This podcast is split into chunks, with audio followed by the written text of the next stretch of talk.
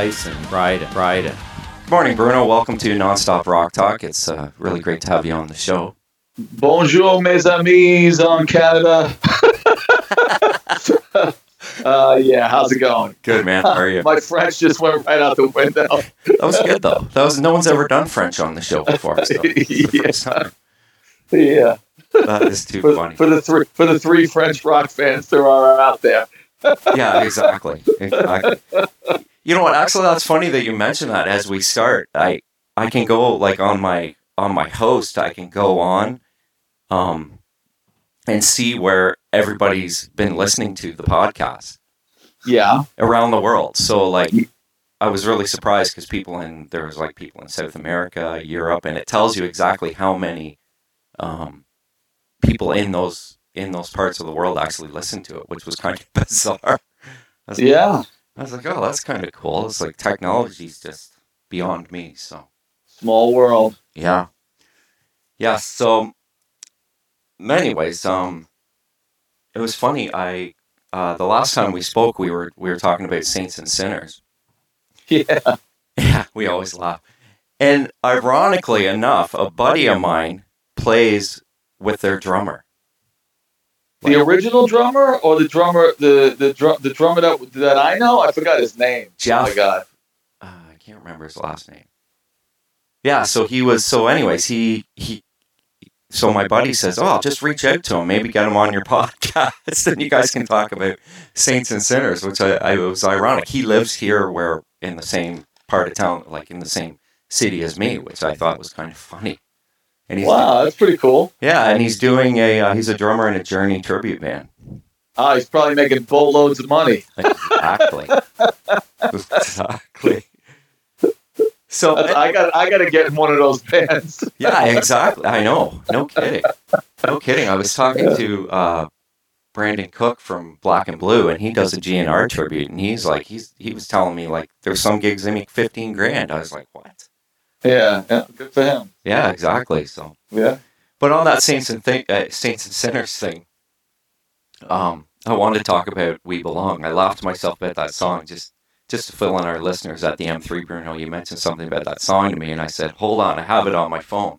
I think you looked at me and laughed and said, "Of course you do." of course, that's So, right. so what was the history in terms of Saints and Sinners to do with Danger Danger? You guys were in the same studio, or I know the guy that uh, Lenny Petze, the guy that signed us to Epic Records. Uh, when he when he left Epic Records, he I think he started another label, and he also signed Aldo Nova, who worked with Saints and Sinners. Right? I think he either co-wrote or was producing some of this stuff. Right? right? And uh, so Lenny called us up and asked us if we had any songs because they were looking for songs. So we uh, we um, the, uh, we didn't we didn't have any extra songs laying around, and he asked me and Steve wanted to go up to Canada to Montreal to write with uh, the guitar player. Forgot his name. Um, so we did. We went up for a weekend and tried to write with him, and we ended up hanging out with the band and go. We went clubbing and you know went to a couple of strip clubs or whatever, and it was a fun weekend. We didn't write any songs, but that's how we know those guys. Oh, that's cool. That's a cool album. It's uh, Yeah, yeah, yeah. occasionally I'll I'll put it on. I have it on my phone as as I just mentioned. So occasionally I'll put it on. That "We Belong" is a good tune, though. Yeah, that's a that's a song that me and Rob always bonded over. Rob always likes kind of obscure AOR kind of stuff, and I, for some reason, I think early on uh, when I uh, when we were hanging out, me and Rob, like he mentioned that, and, I, and we, that kind of was like a bonding moment for us. That song, That is "We Belong." Anyway, yeah. That's cool. So let's go to the latest Defiance album. Uh, let's let's pronounce that properly. How is that pronounced? It's pronounced Zokusho. Zokusho. Yeah, just the way the way it's it's written. Zo Z O, right? Yeah. Zokusho. Cool. And what what's the meaning behind that? It means it just means uh, continuance to the next chapter, chapter two, that kind of thing. Ah, many meanings for the word, but that's um, you know when uh, when I, when I started thinking about the artwork, um, you know, and the title to the record, I didn't want to title uh, make the title of the record any of the song titles. Right. Uh, I thought we could put more thought into it than that, and then you know I was stumped, and I uh, I thought about what about chapter two, and I was thinking about that Roman numeral two, chapter two, but then I thought it'd be cooler to, to say it in a different language, and I always loved Japanese culture, so uh, I kind of did some research, asked some friends in Japan, and Zokusho was one of the words that kind of sounded cool to me, like phonetically. Yeah. That uh, it's not necessarily the first word you would use in in the Japanese language to say next sequel or next chapter, but it was the one that sounded the coolest to me, and it, it was uh, you know not improper. It's kind of slang, Right. so that's why we went with it. Oh, that's cool. That's very Yeah. cool. Yeah, because when I saw it, when I saw the album come out, I was like, "What the hell does that mean?" Yeah, you see, that, that, and, and it also sparked a myriad of questions from people that have a podcast and, and websites. So there you go. That's right, Ah. exactly. So it was like a conversation piece, and Yeah, yeah. Always But good to have people talking about you. well, exactly, and that's good because it pushes the envelope a little bit. To um, Yeah, it's not, you know, like you said, you didn't want to use a song title, go with something different. It's cool. yeah. So let's. I mean, I want to ask about that cover. Um, so the three guys on the cover, is that supposed to signify you guys or? Maybe, maybe not. it's kind of it was kind of left to be vague. You know, I wanted I wanted that uh, to be the same on the first album. Uh, I didn't want us to be on the cover, Right. and uh, I kind of left Paul to handle that because I was busy doing other stuff or doing you know, uh, you know, do, recording and all of that. And so he kind of mocked up that cover with our pictures on it, and it's really not my favorite. I kind of my whole thing was to have the three guys, you know, the three amigos, but have them way in the background and kind of have them be mysterious and not know who they are. These th- who are these three guys? That was my whole like vibe for the Defiance. Like we're, you know, obviously there's four of us because well, we don't have a permanent drummer, but um, uh, you know, I thought on the album cover to have like these three like nondescript kind of mysterious dudes that could be us, but they're not us. You know, so that's now that I was in control of the of the uh, second album cover, I, I I stressed that I said, do not uh, do not put our faces on these guys.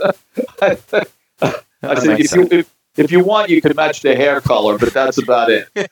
so so yeah, so th- so that's what I kind of wanted to portray is just three mysterious dudes, and uh, you know the whole anime cover came together pretty quickly, and I had some you know some refer- I referenced a lot of uh, kind of Japanese anime to kind of find guys that that would you know fit what we, what we wanted to do with the cover. Oh, it's, cool. it's a very good cover. I mean, and Yeah, I dig I dig it. It's actually my favorite album cover that I've ever been associated with.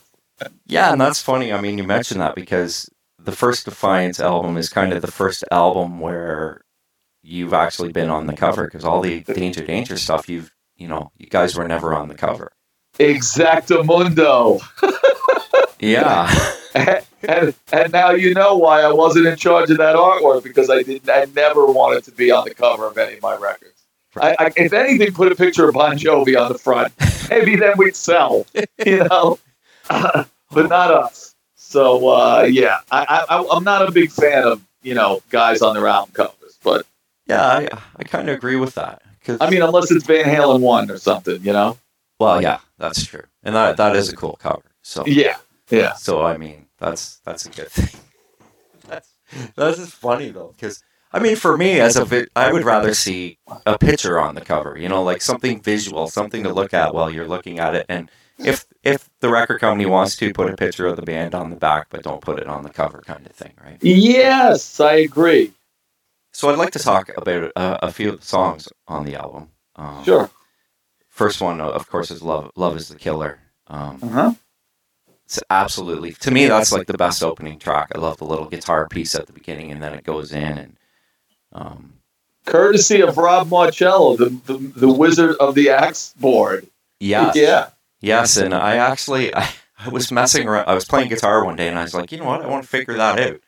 And that that intro was like it was a little it was a little bit of a challenge. It's really but but that's Rob because he's such a good guitar player, right? No, it's funny because um, when I was trying to think of the, the you know what to do for the intro for the song, um, I always wanted to do a an intro a la the beginning of Rock Bottom, Kiss. Yeah. You know. Yep. And so that's kind of what I said. I said I told Rob, I go, listen, here are the chord changes.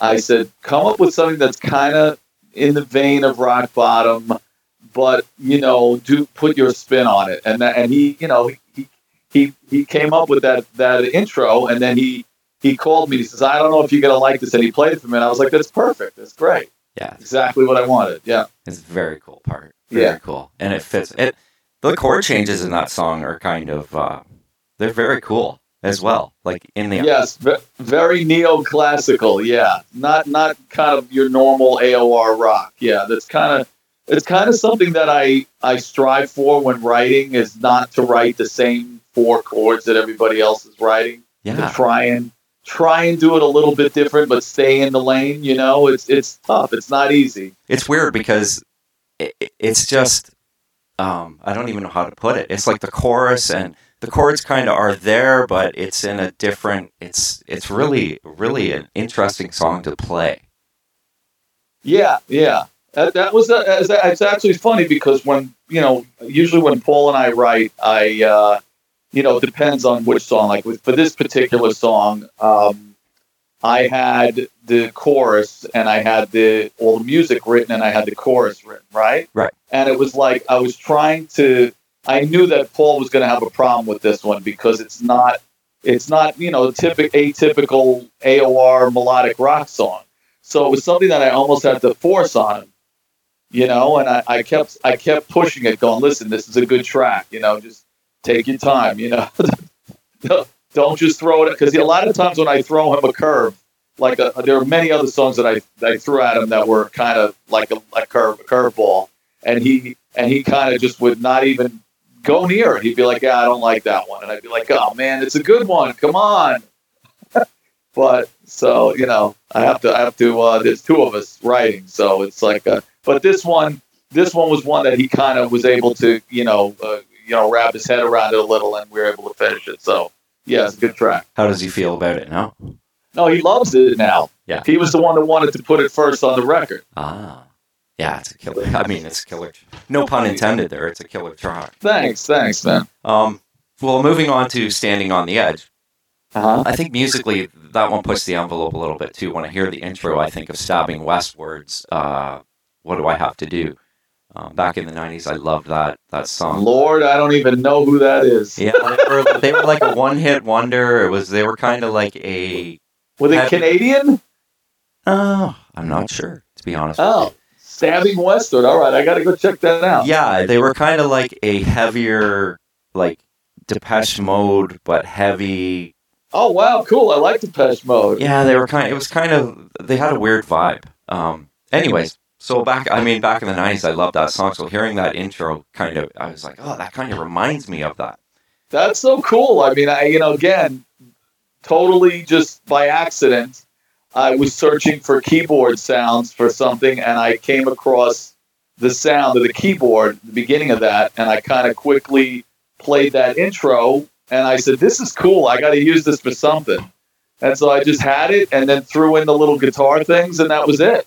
Right. You know, Uh, it just happened to work for that. I love the droning, you know, one chord thing. It's very cool. Yeah, it is. It's very cool Yeah, intro. yeah. And that's where I think on the whole album, on a bunch of the songs, he kind of puts the envelope and using intros that are really interesting because sometimes bands will put in an intro and you go, "Why is that there? That makes no sense." But the intros that are on this album, they they they mesh in really nicely. Oh, thanks, thanks. I mean, I, we we always want to create a mood depending on the song, you know. And if if we can't really come up with an interesting uh, uh, front to the song, like a s the beginning to the song, then I al- I always like little intros to kind of set the mood. So, uh, uh, and again, with, with with these records that we're making now, there you know, there's no rules, which is like the beauty of it. There's also no money, which is not beautiful, but.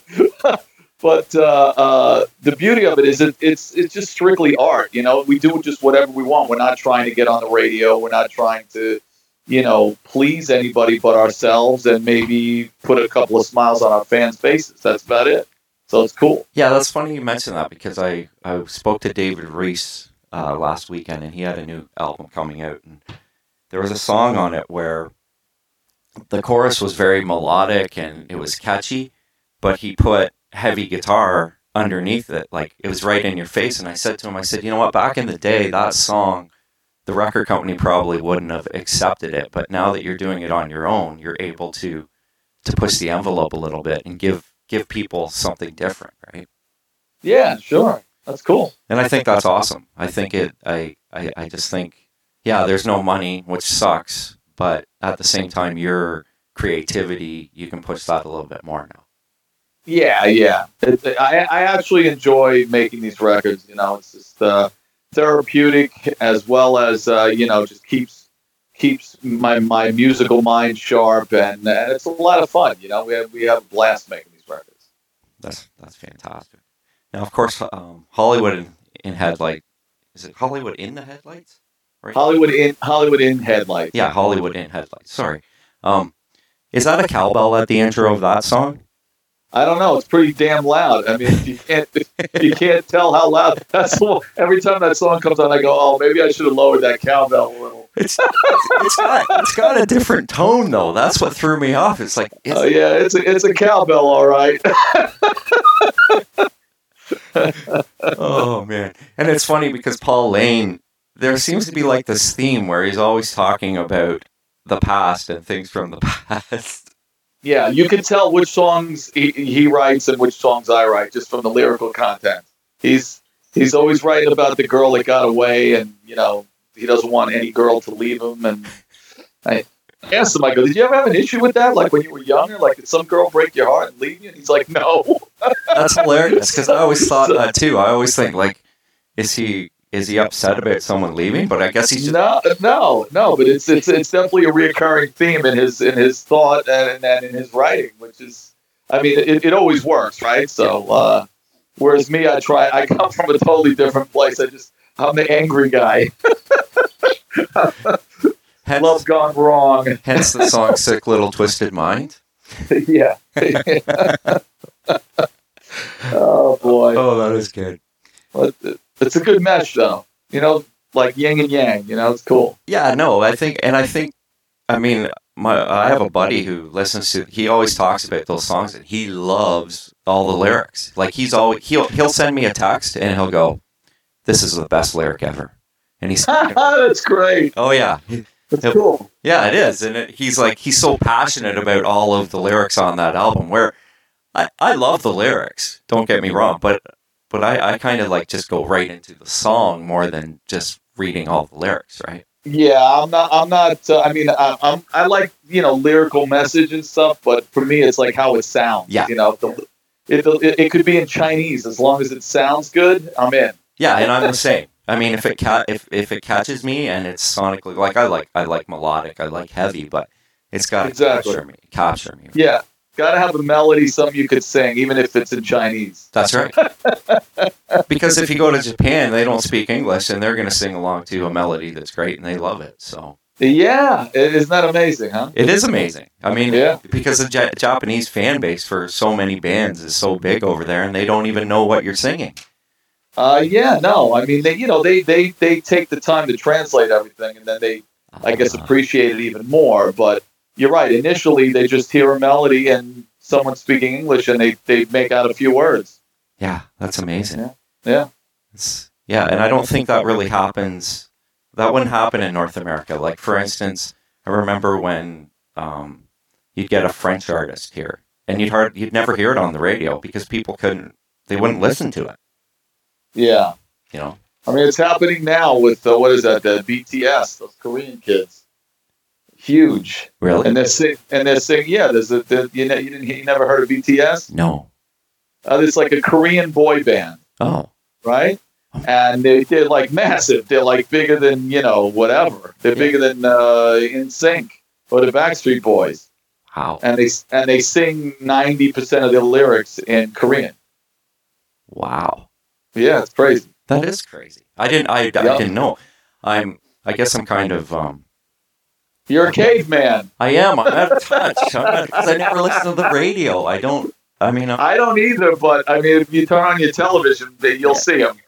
They're there. yeah, I'm gonna. I, I wonder if my kids know about them. I'm sure Of course they do. my kids Of course they do. Uh, They'll be like, yeah, those guys suck. Like, yeah, my. I don't know. My son. My son's like into like into Drake and yeah, yeah. You know Same with mine. all that stuff. I'm like, what are you Yeah. doing? Like you're supposed to be a rocker. Your dad's a rocker. You got to look, look at all the music you have here to listen to. I don't like that. That sucks. I don't like rock. Yeah, it's uh, it's uh, it's trying to get your kid to like rock music now. It's a tall order, man. Man, it's it's so it's so frustrating. It's disappointing Yeah, it, it is. It is. 'Cause But I- it's the, uh, go ahead. because well, I took him down to Memphis at Christmas time, and we went to see Tora Tora and Damon Johnson, and he dug it, and they were cool to him, and he got to meet them all, and they were really nice to him. Gave him a bunch of guitar picks, and I was like, okay, this is a step in the right direction. This is good. Oh no, it was like I still Yeah. like rock. As soon as they got back home and moved back around their friends, it was all over. Yeah, that was it. It was like, did you like it? Oh yeah, it was good, but I don't like rock and roll. Yeah, yeah, yeah. Oh, that's funny. So getting to the all nighter, I think I think that that's one of my favorite tracks. I mean, it, it kind of switched. Um, it's got that really heavy vibe, kind of like "Sick Little Twisted Nine- Mind," but it doesn't sound like that song. It's just that heavy. Two totally different songs. Um, Yeah. I think what makes this song so outstands standing is the fact that the music fits the lyrics perfectly. Um, and- Yeah, yeah, that was uh, that was uh, one that, that I, I didn't have to force on Paul. He lo- he loved that because you know I think even on the first record we were trying to do a song in that shuffle that shuffle thing, you know, uh, kind of like uh, whatever the you know rock and roll the song they play at the uh, the hockey yeah, the hockey like Gary. Glitter. Yeah, Gary Glitter, exactly. So he Paul always wanted to do a song in that vein, but I never wanted to, you know, go all the way there. Mhm. So this was kind of like, you know, when I came up with the, the you know, the kind of the initial the bones for All Nighter. I immediately when I was playing it, I was like, "Oh, Paul's gonna love this," and I knew it. The minute I sent him the chorus and the and you know just kind of the, the vibe of the song, he immediately like yeah he, he wrote the rest of the lyrics in like five seconds. It was done. Wow, He loved it. Yeah. that's a cool tune. I mean, And the cool, the cool, the cool part about that song is that it, you know we just kind of threw the kitchen sink in there. We went full on production and you know crazy vocals and just little tricks here and little things here that you know we just went for it on that song. We were like, yeah, man, let's just throw it all in on this one. Yeah, and it's uh, the vibe. I remember when when I first got the album, and I was in Portugal, and I went out at like five a.m. one morning for a run on the streets because there's no one around, and that song just drove like it just adrenaline rush. Yeah, that song definitely make you want to run. Oh, that's so funny. And now getting to to Steve West, who played Sure. on the album. That's Yeah, that's the one difference that I find between the first and second album is there's something about Westy's drumming to me that um, I don't know what it is. He's he's got a certain flair, and you know he's always, especially like on a song like "Tip of My Tongue," he's got that little thing he does, you know, like the on the snare, and he's just got kind of a flair. And I think I think to me that's maybe one of the things that I noticed different from the first album. Okay. I mean, uh, I mean, on both records, the the drumming was kind of, I would say, most of it was m- me, meaning like my direction. Yeah. Okay. So yes, Steve played, and he, you know, maybe added some stuff here and there, but he was definitely given a lot of direction, and and there was actually a lot of stuff on this record that he normally wouldn't play. Right. That I made that I made him play. Oh. So, and, and in his typical Steve West fashion, he would say like, "Oh, uh, oh, that's really what you want me to do? All right, that's not what I would have done, but okay." You know, Oh, really? but yeah, oh yeah, yeah, yeah. I mean, you know, the straight four on the floor kind of songs are, you know, were, uh, you know, obviously very simple, but songs like "Love Is the Killer" and "All Nighter" and where there's some maybe a little bit stuff that he wouldn't normally play that wasn't in his wheelhouse. What you know, I had to just kind of stress the point a little. But uh, no, he did a great job. You know, it was good. It was, it was a lot of fun recording the, the drums with him. Yeah, there's just some. I mean, I don't know what it is about his drumming. I think there's there's some kind of like Simple. What's that? Simple. Don't overcomplicate things. Yeah, yeah, but it, I think it's how he hits though, like how his snare hits are all. I don't know what it is. It's just Oh, cool. Yeah, and I, I've always liked that about his drumming because me and my buddy always we we would talk about his drumming and we're like, oh, I love that part, and it's not. Steve. Uh, Steve. Would, Steve says big thank you. Oh, yes, perfect. I mean, the next time I see him, I'll I'll I'll have to make sure I tell him and Yeah. if if I can keep him close to me for two seconds, but if he's not off running away somewhere, so. Yeah. He's always got. He's got the wandering eye, man. Oh, he does. He's always he's like, "Hey, where'd he go? Where the hell did Steve go?" Uh, So the the last track, which is "Drink Up," um, it's it, that one's kind of different compared to the rest of the album. It's got a, but the vibe is so cool, and um, it kind of um, occasionally you guys talk about drinking like dead, dead drunk and wasted off of Gildersleeves. Um, was that a Paul lyric as well? That one was written. uh, no, drink up was oh, the chorus. I I wrote the chorus for that, and uh, I wanted to have a drinking song. I didn't necessarily want it to be in that vein. Like I almost wanted it to be like a, a an Irish folk song. Ah, you know, because I always like I always remember growing up when I would go see bar bands, they would always there would always be some sort of drinking song where everybody would raise a glass and go hey hey and you know and have it and you know toast each other, you know. So I kind of want. I told Paul, I said I want to write a drinking song that we could, you know, if we ever do play a gig, we'd we'd end the show with, you know, like a kind of a fun drinking song. And so my initial idea for that song was again more of like an Irish folk song, and then Paul wasn't feeling it, and so then it turned into, you know, uh, for lack of a better term, Bryan Adams meets Kiss or something, you know, that song. So yeah, you know the vibe of it. So um, uh, uh, it meets Danger Danger, which is pretty much what Danger Danger is. Bryan Adams meets Kiss, right? So so uh, so yeah. So then it turned into just a straight ahead rock song, and, and literally the, that one we, we wrote in about a half hour. Wow, We just kind of banged that one out. It was fun. We were like, yeah, that's it. Cool. that's a cool tune.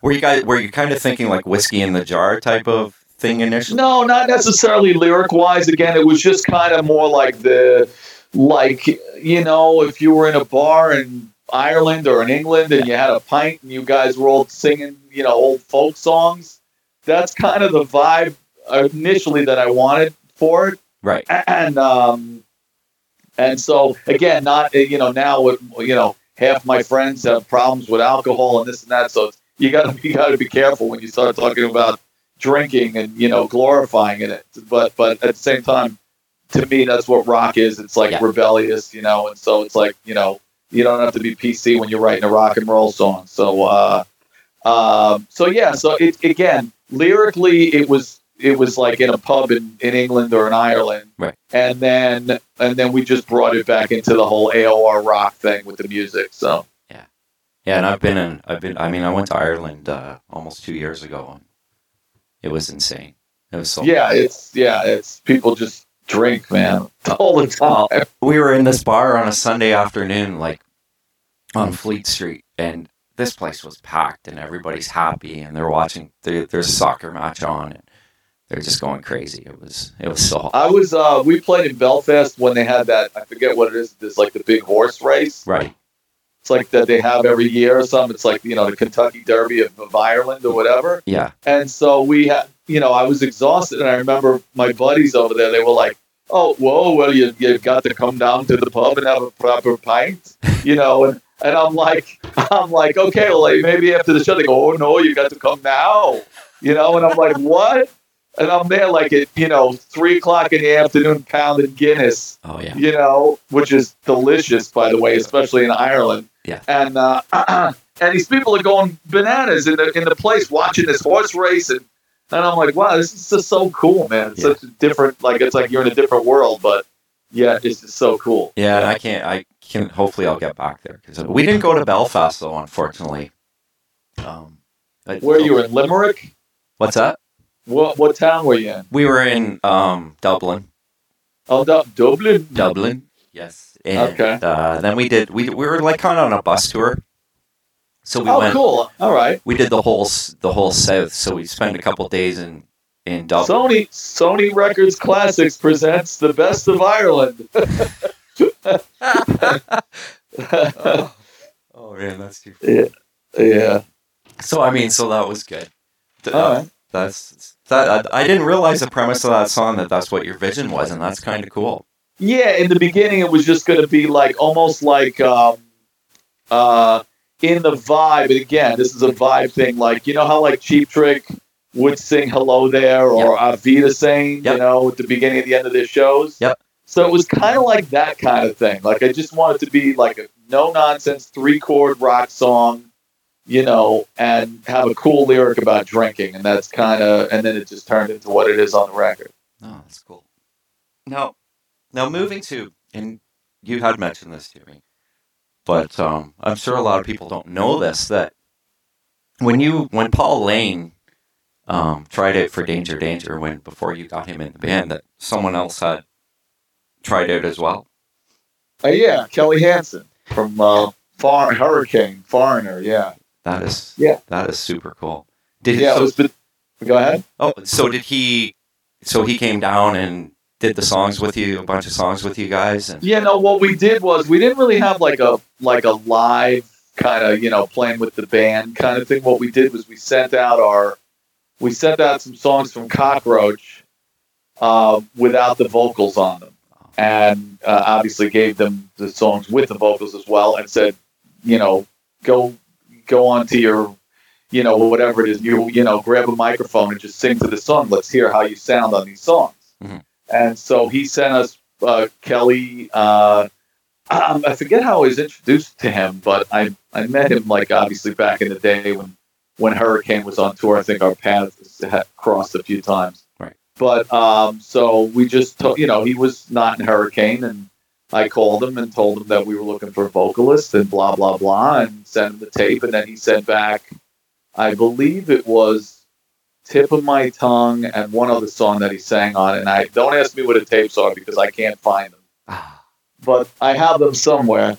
And uh, so he sang on that, and of course I know who Kelly is, and I know he can perform, and you know, so for us it was more about the the vibe, like meshing with our personalities. Right. You know, if he was going to be able to hang with us, Right. Because we know that we knew that that Kelly was a you know a cool dude, whatever he could sing, whatever had the the right look and everything, and and with Paul we didn't really know him that much Mhm. and uh, um, um, so both of them we flew into New York and basically just hung out with them. We didn't really we didn't rehearse or anything with any of them. We just kind of hung out with them. And so uh, I, I I don't know how we how we decided on Paul. I think it was because um, I think I was more leaning towards Kelly Hansen. Oh. Um, but um, the reason why we didn't pick Kelly was because he was a little bit more focused on business. Like initially, he wasn't really focused on kind of getting along with us. oh, He was more just straight to the point, going, "Okay, what's going to be the deal? You know, what's the deal here?" And so uh, that kind of soured us a little bit on it. And Paul was just hanging out. with Paul's just a great guy, you know. Yeah. So it was a, a whole different vibe, you know, hanging out with Paul. And so that's why we went. We chose Paul. wow, that's a cool story.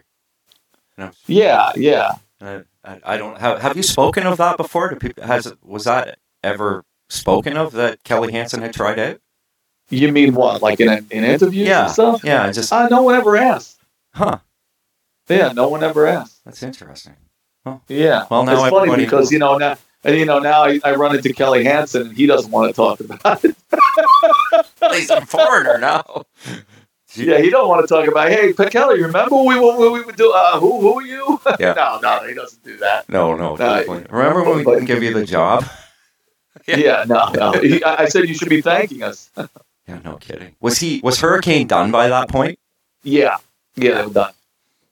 Yeah, yeah, because that um, that last album was a little bit different. I think they had outside writers come in and whatnot. It was it was a decent album, but it, it kind of took when Robert Sarzo left. It kind of kind of changed. I don't I don't really know much about Hurricane other than you know that him and I guess Doug was in the band too, right? Yes. Alder. Yeah, he, he Yeah. replaced Robert Sarzo. Yeah, Right. When I think when Doug was in the band and they were on tour, we might have done some shows with them. Oh, cool.